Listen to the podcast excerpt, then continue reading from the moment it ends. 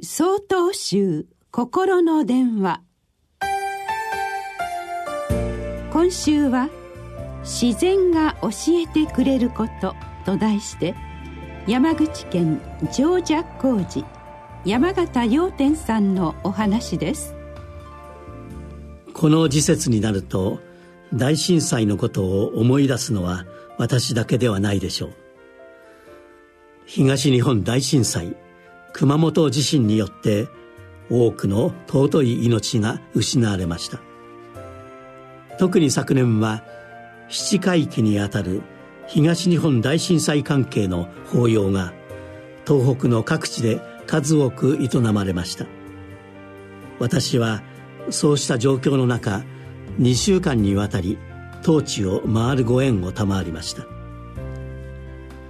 そこで一番心に残っているのは、まだ昨日のことのようだと、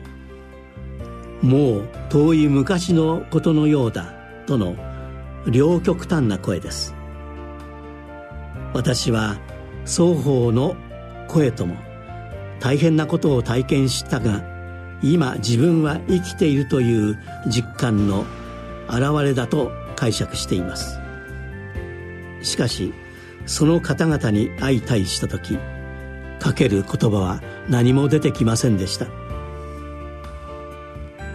そんなある日、とある方のお話を聞く機会がありました。その方は瓦礫から一番先に掘り出したのは泥にまみれたご先祖の位牌だと言われました。そして続けて、これは自分が今生きている証だから、これさえ無事ならあとは何とでもなる、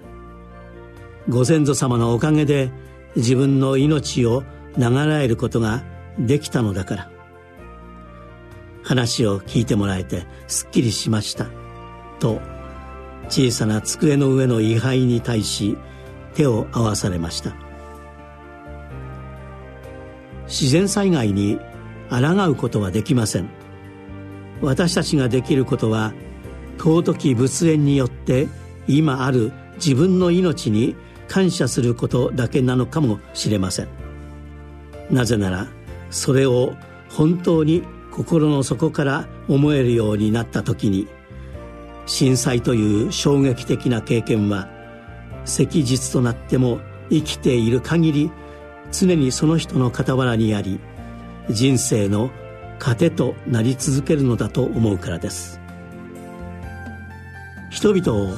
そうした境地に誘うには、我々僧侶はただその方の心に真摯に寄り添う気持ちで傾聴に努めることしかないことを